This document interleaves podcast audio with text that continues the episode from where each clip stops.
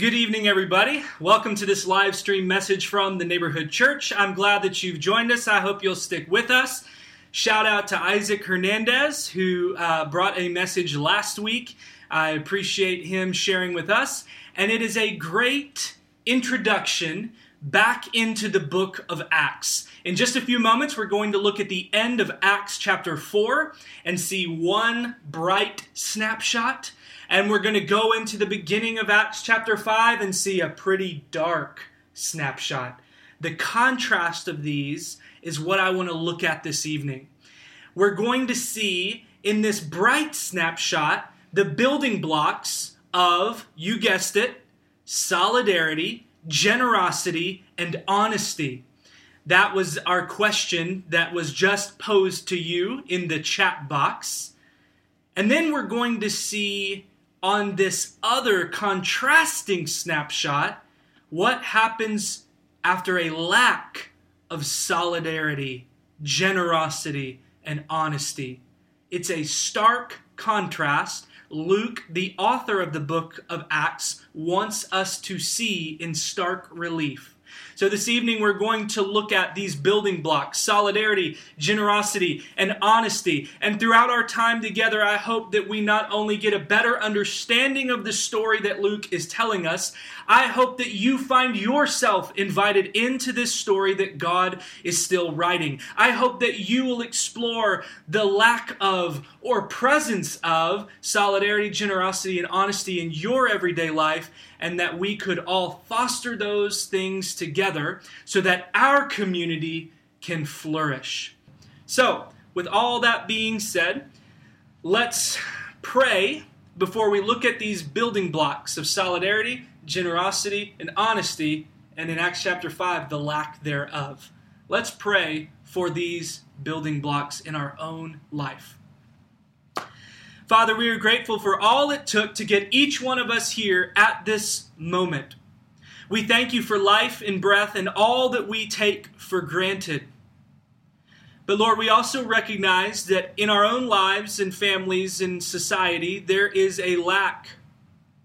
So we ask by your Holy Spirit that you would well up in us a sense of solidarity with our brother, sister. Would you pray now for a greater sense of unity within our church, within your family, within our society? Lord, hear our prayer. Lord, we ask we also ask for generosity. We know that there are many people that are struggling to make ends meet. We ask that you would meet their needs, and even through us, that their needs would be met. Lord, to pray, Thy kingdom come, is another way of saying, My kingdoms go. So would you help us release our resources to your care, to those that you love on the margins? Take a moment to pray that God would well up generosity within your own spirit. Generosity of resources, of time, of attention. Oh God, that you would make us a generous people. Hear our prayer. And finally, Lord, we confess the ways that we have been dishonest with ourselves and with you. We confess and humbly repent Lord, we ask that we would be honest about our own shortcomings, that we would be honest with how we're feeling, that we would be honest about how we're out of step, that we would be honest with others in our lives, to be vulnerable and share ourselves truly. O oh Lord, may we remember that we are known by you and loved by you, that you have called us to walk in truth. We ask solidarity, generosity, and honesty in our own lives and in the lives of our families, our church, our society. We ask these things boldly in the strong name of Jesus, who himself is the way, the truth, and the life. Amen. Amen. Amen. Well, I want to read to you these two snapshots that could not be more different. Acts chapter 4, verse 32 to 37, into Acts chapter 5, verses 1 to 11. We're going to see solidarity, generosity, and honesty in full display and in no display. A stark contrast that Luke, the author of Acts, shows us. Listen to these words. All the believers were one in heart and mind. A better translation is heart and soul. No one claimed that any of their possessions was their own, but they shared everything they had. With great power, the apostles continued to testify to the resurrection of the Lord Jesus. And God's grace was so powerfully at work in them all that they were no needy persons among them. Yeah, I just read that again. There were no needy persons among them. From time to time, those who owned land or houses sold them, brought the money from the sales, the profit, and put it at the apostles' feet. And then it was distributed to anyone who had need. Joseph, a Levite from Cyprus, whom the apostles called Barnabas, that's his nickname, which means son of encouragement. He sold a field he owned and brought the money and put it at the apostles' feet. That's Luke's way of highlighting this wasn't just some rosy utopia. You can go ask that guy called Barnabas over there. He's a living, breathing example of what solidarity that leads to generosity can look like. But then we get the other snapshot Acts chapter 5. Now, a man named Ananias, together with his wife Sapphira, also sold a piece of property. Sounds cool. But with his wife's full knowledge, he kept back part of the money for himself, but brought the rest and put it at the apostles' feet. Let's pause there. This kind of sharing that we saw in Acts chapter 4 was voluntary, it wasn't compulsory. There were other communities that had attempted this kind of sharing of property, and if you wanted to be in the club, you had to do it. But what Luke wants us to see is that this was something that was generated by a generous God. And it was a very few people that had extra property, extra homes. And so when they would go and sell it, it was up to them what they wanted to do with it. They could give some, they could give all. So understand that Ananias and Sapphira, they could have done with their money what they wanted to. But there was some breakdown here, and it was pretty destructive, and actually pretty troubling, and actually pretty rare. But it's here, and we've got to deal with it. Let's continue. Verse 3, chapter 5. Then Peter said, Ananias, how is it that Satan has so filled your heart that you have lied to the Holy Spirit and have kept for yourself some of the money you received for the land. Woo! Didn't it belong to you before it was sold? And after it was sold, wasn't the money at your disposal? That's Peter's way of saying, you could have done with this what you wanted, but instead there was some kind of dark deceit. And you lied to the Holy Spirit wow, something is going on beneath the surface. I just don't know we have the full picture of, but let's continue reading. What made you think of doing such a thing? You've not lied just to human beings, but to God. When Ananias heard this, he fell down and died. And great fear seized all who heard what had happened. Then some young men came forward, wrapped up his body, and carried him out and buried him. Verse 7. So about three hours later, his wife came in, not knowing what had happened. Then Peter asked her, Tell me, is this the price you and Ananias got for the land? She said, Yes, that's the price. So then Peter said to her, How could you conspire to test the Spirit of the Lord? Listen. The feet of the men who buried your husband are at the door, and they will carry you out also. At that moment, she fell down at his feet and died. Then the young man came in, and finding her dead, carried her out and buried her beside her husband. Great fear sees the whole church. Interesting that that's Luke's first use of that word ecclesia, the word that became known as the church, church. He used it here. And all who heard about these events. This is the word of God for the people of God, and we say, Thanks be to God. And we also say, What is up with that? The truth is, is that this scene in Acts chapter 5 is not only one of the more disturbing in the book of Acts, it's one of the more disturbing passages in the whole New Testament. And we're going to look at it here and try to make some sense of it in a bit. But first, as we get into this, uh, let me tell you a story. It's a story I heard in the news this week. It's a story of a pastor in Georgia named Eusebio Phelps who gave his Waffle House waitress, a girl named Hannah Hill, a life changing tip. Shout out to the greatness of Waffle House. It all started with an all star breakfast that this pastor, this bishop, ordered. Drove up to the Waffle House, walked in to pick up the order, and had such a lovely exchange and encounter with this young woman named Hannah Hill that he decided to give her a good tip. He gave her $40 out of his wallet. But that exchange was so pleasant, so nice, so encouraging, albeit brief, that they continued to talk just a little bit there in that Waffle House. And he noticed that she was pregnant and asked about the baby that she was expecting. That's when she told him that they were going to have a boy and that his name would be Samuel. Well, that connected with this pastor because Samuel was also the name of his own son who had died seven years earlier.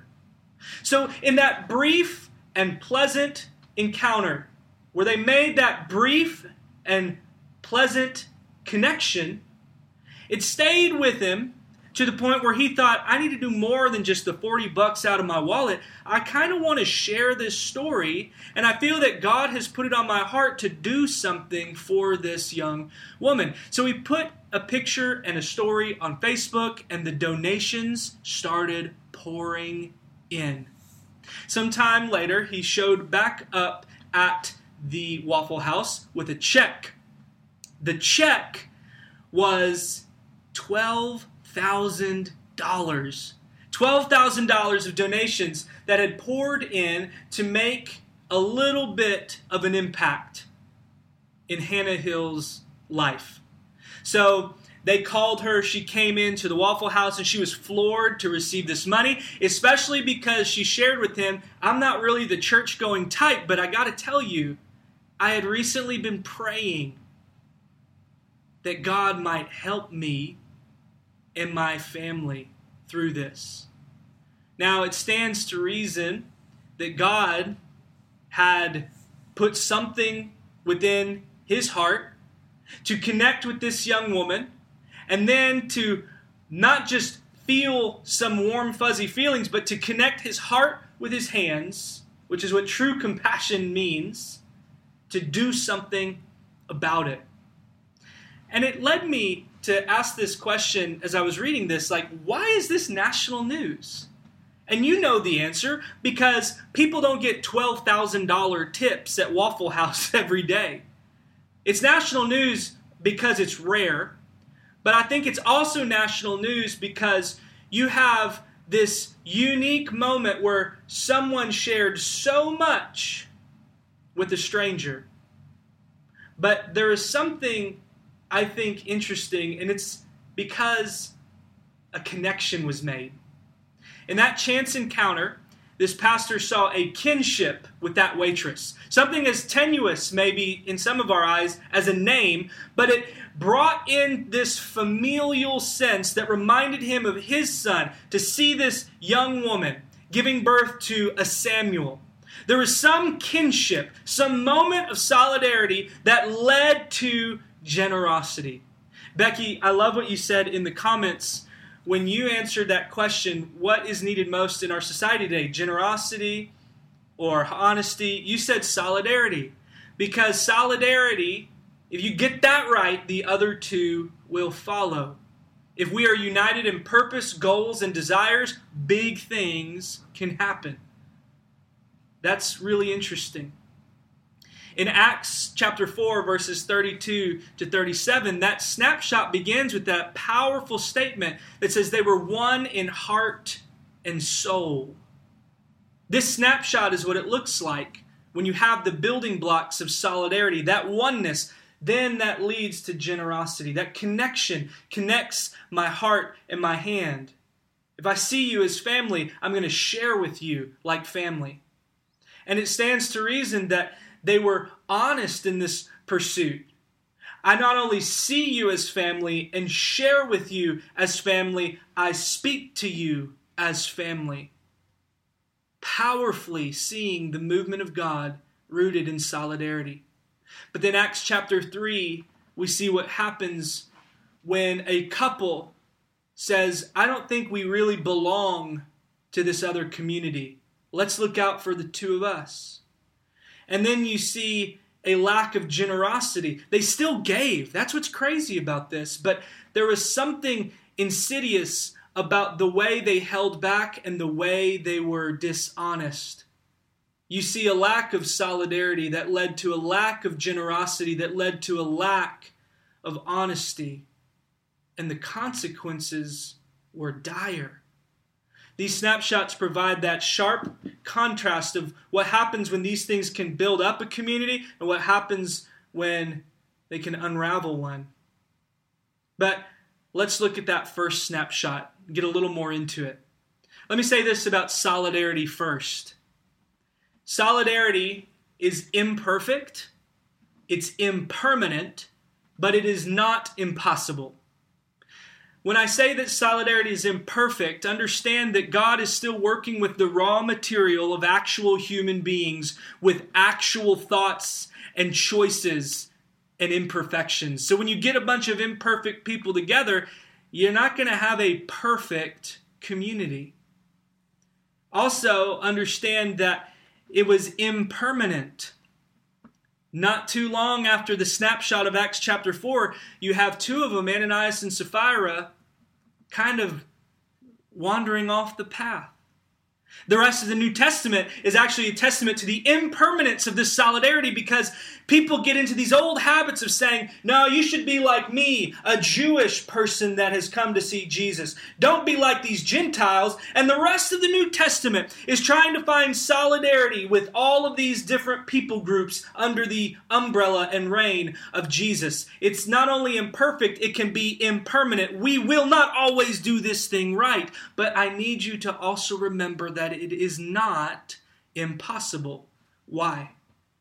To paraphrase the great Eugene Peterson, a pastor in the same place in Maryland for decades, he said if you zoom into any church community, you'll find backbiting and gossip and anger and tension and unresolved issues. You'll find all the imperfections. But if you look close enough, you'll also see Christ.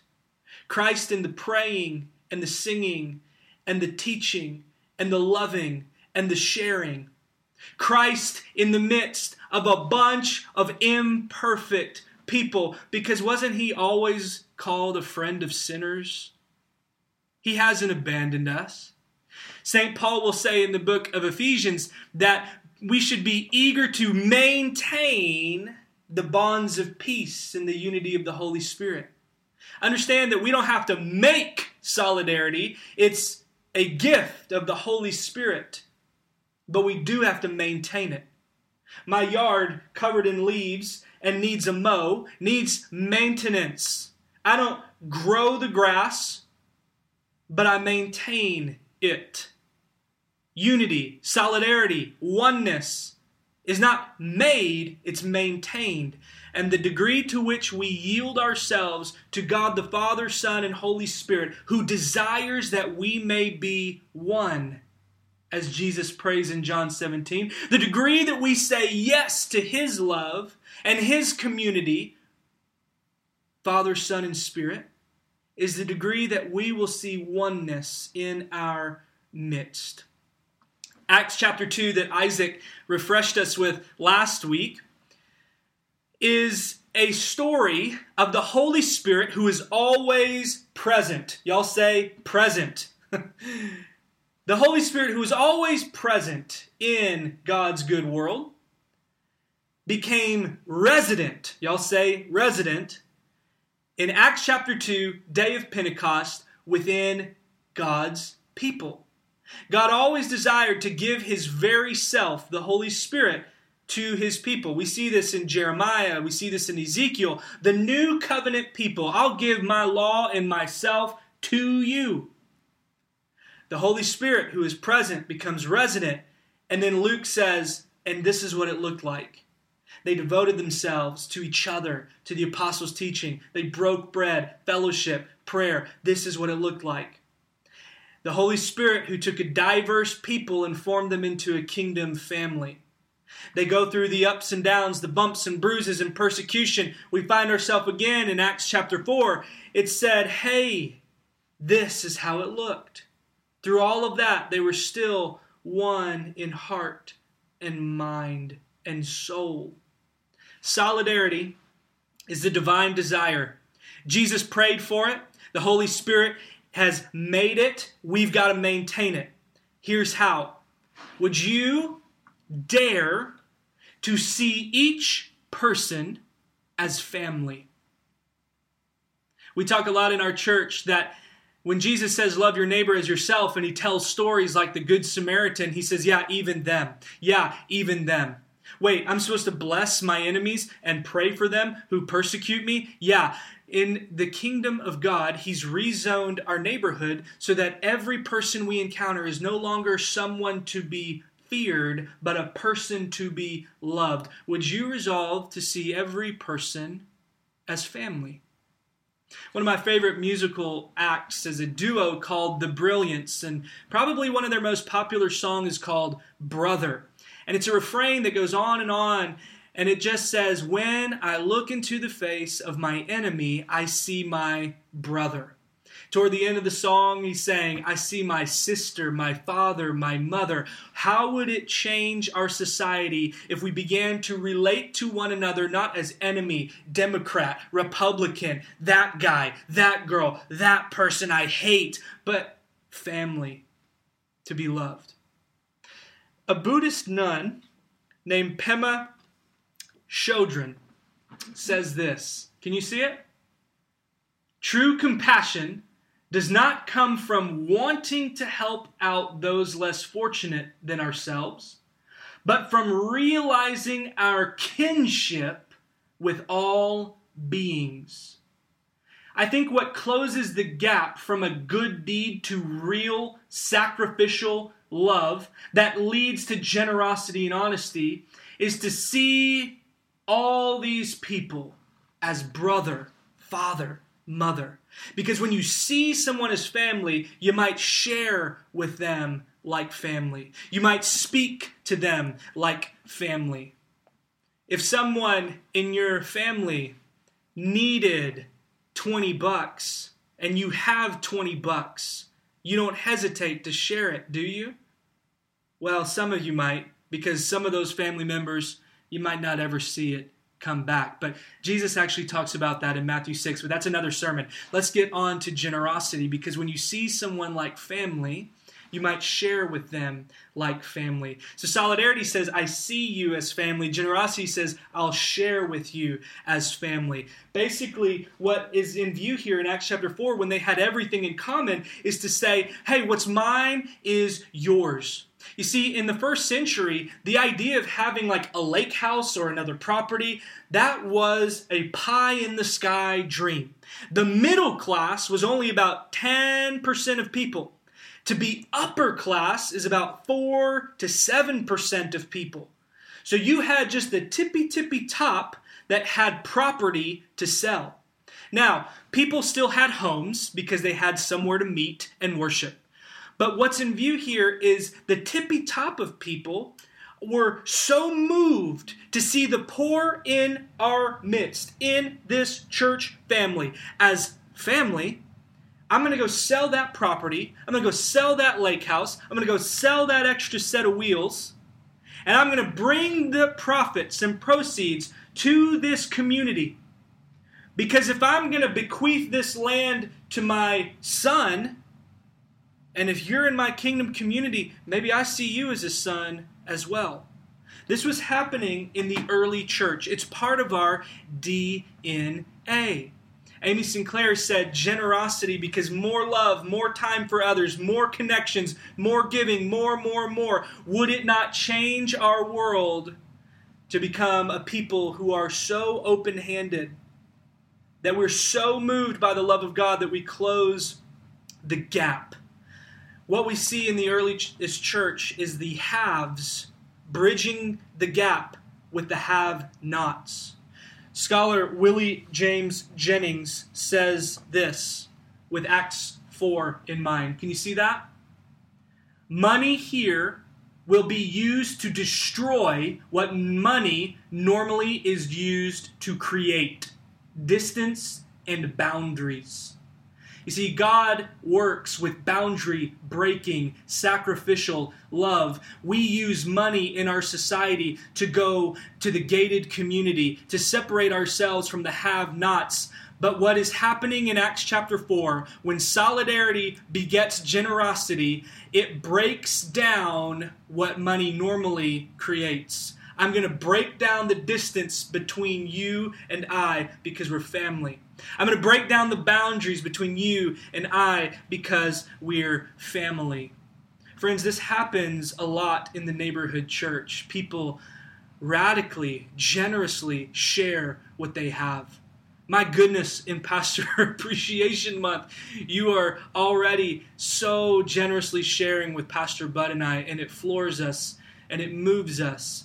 We don't earn it. We don't think we deserve it. But you are such a generous people. One of the things I love most about our church is when we have these crazy goals to raise money. When we first started as the neighborhood church four years ago, we raised over $20,000 in just over four weeks in the season of Advent. Who does that if not you? It's amazing what we can do when we say, God, thy kingdom come, so maybe my kingdom should go. It's a matter of discipleship to have these possessions, but not to let them possess us.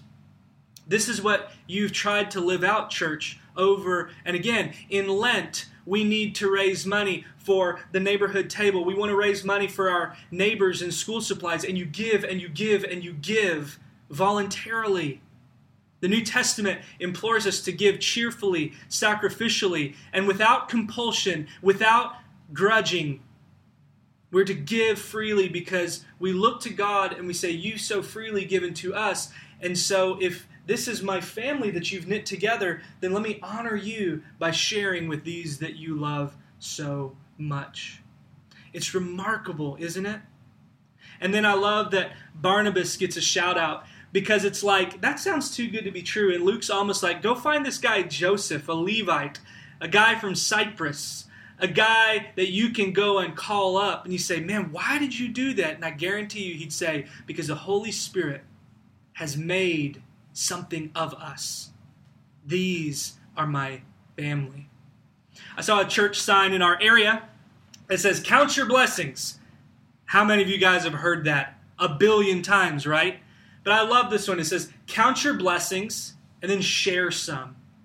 Isn't it amazing how our relationships, our community, our society, our family would be transformed if we were generous in our vision to see you as family and then to share with you as family? I got to tell you that in this season, it requires more intention, not less. It requires more attention, intention, not less. It's going to take more effort to be one in heart and soul, not less. It's going to be more generosity as people are struggling and wondering how they're going to make ends meet. It's going to take more, not less.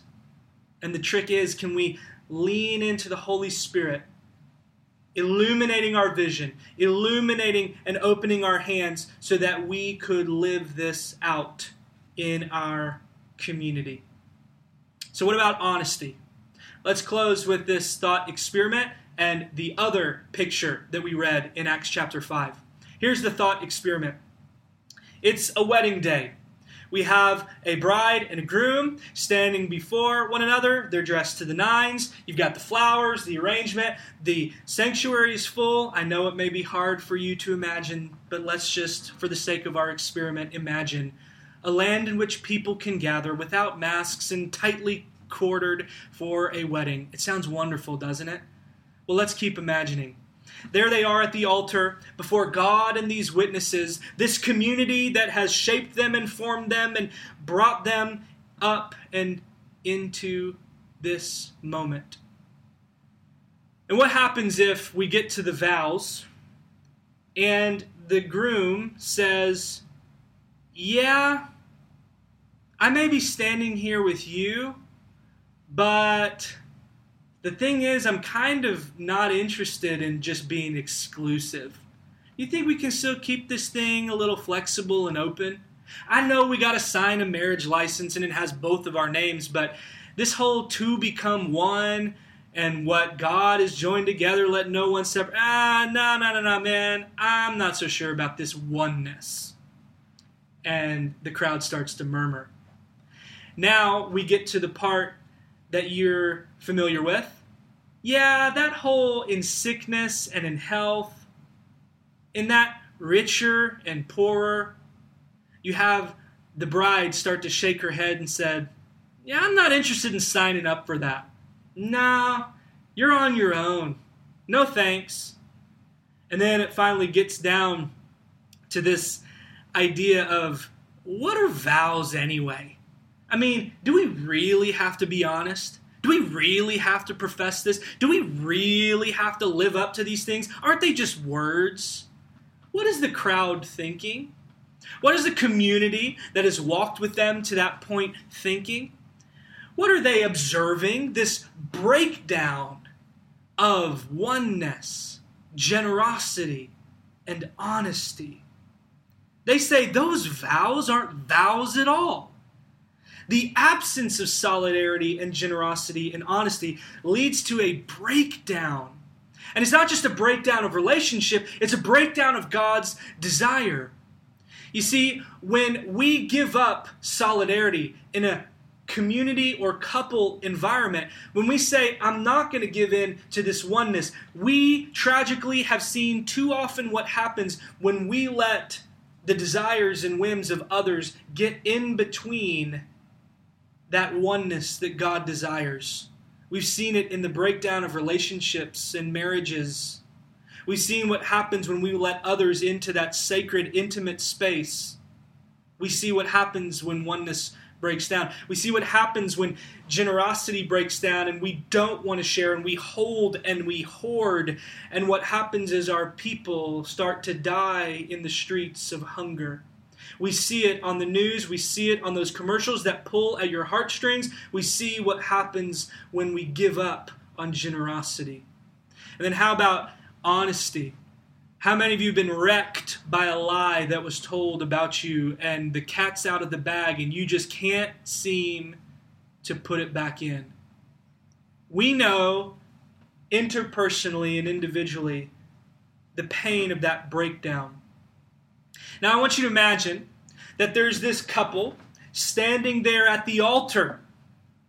And the community that has supported them and surrounded them and has walked with them begins to gasp and murmur and see in this one coupling the breakdown that could threaten the whole. Because you know when, when people break down and come apart, it affects more than just you because we belong to one another. We're a covenant community. And make no mistake, the earliest church believed themselves, dared to believe themselves as the new covenant community that God had always promised. If we walked around the streets of Jerusalem and said, Hey, I'm looking for Yahweh, I'm looking for God, where can I find him? They'd point to that big temple. It was the second temple. The first one had gotten destroyed centuries before. But it was a big, beautiful, illustrious temple. If you asked a Jew, where can I find Yahweh, they'd point to the temple. And you'd say, oh, oh, yeah, yeah, yeah, the temple. That's where heaven and earth meet. That's where God's presence is, right? Well, in the Jesus community, through the Holy Spirit in Acts chapter 2, God's presence became resident in a people, not a place. Okay, but what about the priests at the temple? They're the ones that are mediating the power and presence, and they're the ones that are uh, leading this community of God's people, right? But then there's this guy, Peter and John, those that the establishment recognize, oh, they're the ones who've been with Jesus. These ordinary Galileans working powerful miracles it looks like the power's with these people, maybe not the priests. Oh, the temple. Yeah, that's where we bring our animals, our sacrifices, to make ourselves right. God's law was given in Leviticus, Deuteronomy. We see what we need to do. And you have a bunch of people saying, hey, turn to Jesus. He's the only sacrifice you need. Oh, those sacrifices that are compulsory. I've got to do this to be clean. Oh, no, you have people giving up property sacrificially, voluntarily, cheerfully. Because God's at work within me. I no longer need to fear being clean or unclean. God is within me. Jesus has been my sacrifice, so whatever sacrifice I have is cherries on top. Oh, but the temple where you pay the temple tax, and there's the money changers, a system designed to take advantage of the poor. You can't afford this, have a dove. But we've got to change your currency and change your money. It needs to be holier. And Jesus, we all know what he did when he encountered the money changers in the temple. Now, in some living room in the shadow of the temple in Jerusalem, you have a group of people filled with God's presence led by disciples of Jesus who were untrained, unschooled. You have people that are voluntarily sacrificing because if Jesus was crucified and raised and that power has loosened the grip on death, then what do I need to fear? Sure, I'll give you some of my stuff. And that place that was so known for taking advantage of the poor, here there is not a needy person among them. If we asked a Jewish person who's confessed that Jesus is Lord, where's God's presence? They wouldn't say the temple. They would say in that living room over there, where God's people gathered in the name of Jesus are living the Jesus way in solidarity, generosity, and honesty. That's why when Paul will write in 1 Corinthians chapter 3 that we are the temple and that God's Spirit dwells in our midst. If anyone destroys God's temple, God will destroy that person. For God's temple is sacred, and you, you together are that temple. I think we start to wade into these difficult waters, if this is a sort of temple, maybe it stands to reason that there's something so holy and so acute in that particular time, in that particular place, that when this couple threatens to unravel this community, perhaps there's something at work here in this particular time and place that's so drastic and so rare and so unusual that a picture might begin to emerge. By the way, 1 Corinthians 3 is so much bigger than you as an individual being a temple and so don't get tattoos. That is so not what it's talking about. He says, You're where the very presence of God dwells. And maybe what we see in this breakdown is a couple at the altar approaching the Holy of Holies in a way that has so become dark and insidious and deceitful that something really powerful and mysterious took place. We want the story to be something like this. They were confronted, they confessed, they repented, and they said, Yeah, to be honest, let's just give this. But it didn't go that way. There's something that we can deduce that they wanted to appear holier than they were. They didn't see them as family. They wanted to get a leg up. They wanted to be the holy ones, maybe. They were generous. They gave some of it, but they wanted to appear more generous, maybe. We do know that they were dishonest.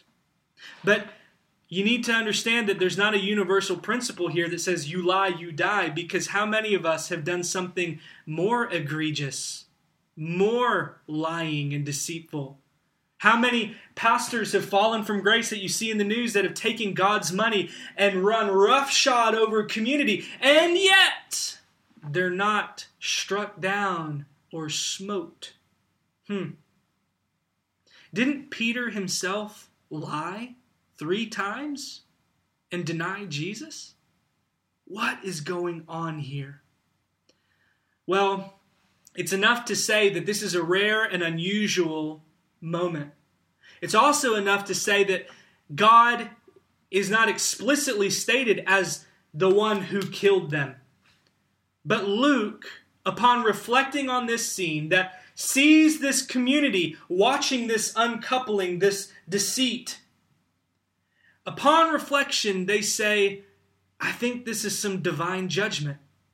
I can't get around that. I read this and I see some cocktail of what the earliest church perceived as a divine judgment, plus Satan's influence, who is always trying to steal, kill, and destroy, and Ananias and Sapphira, their own deceit and choice.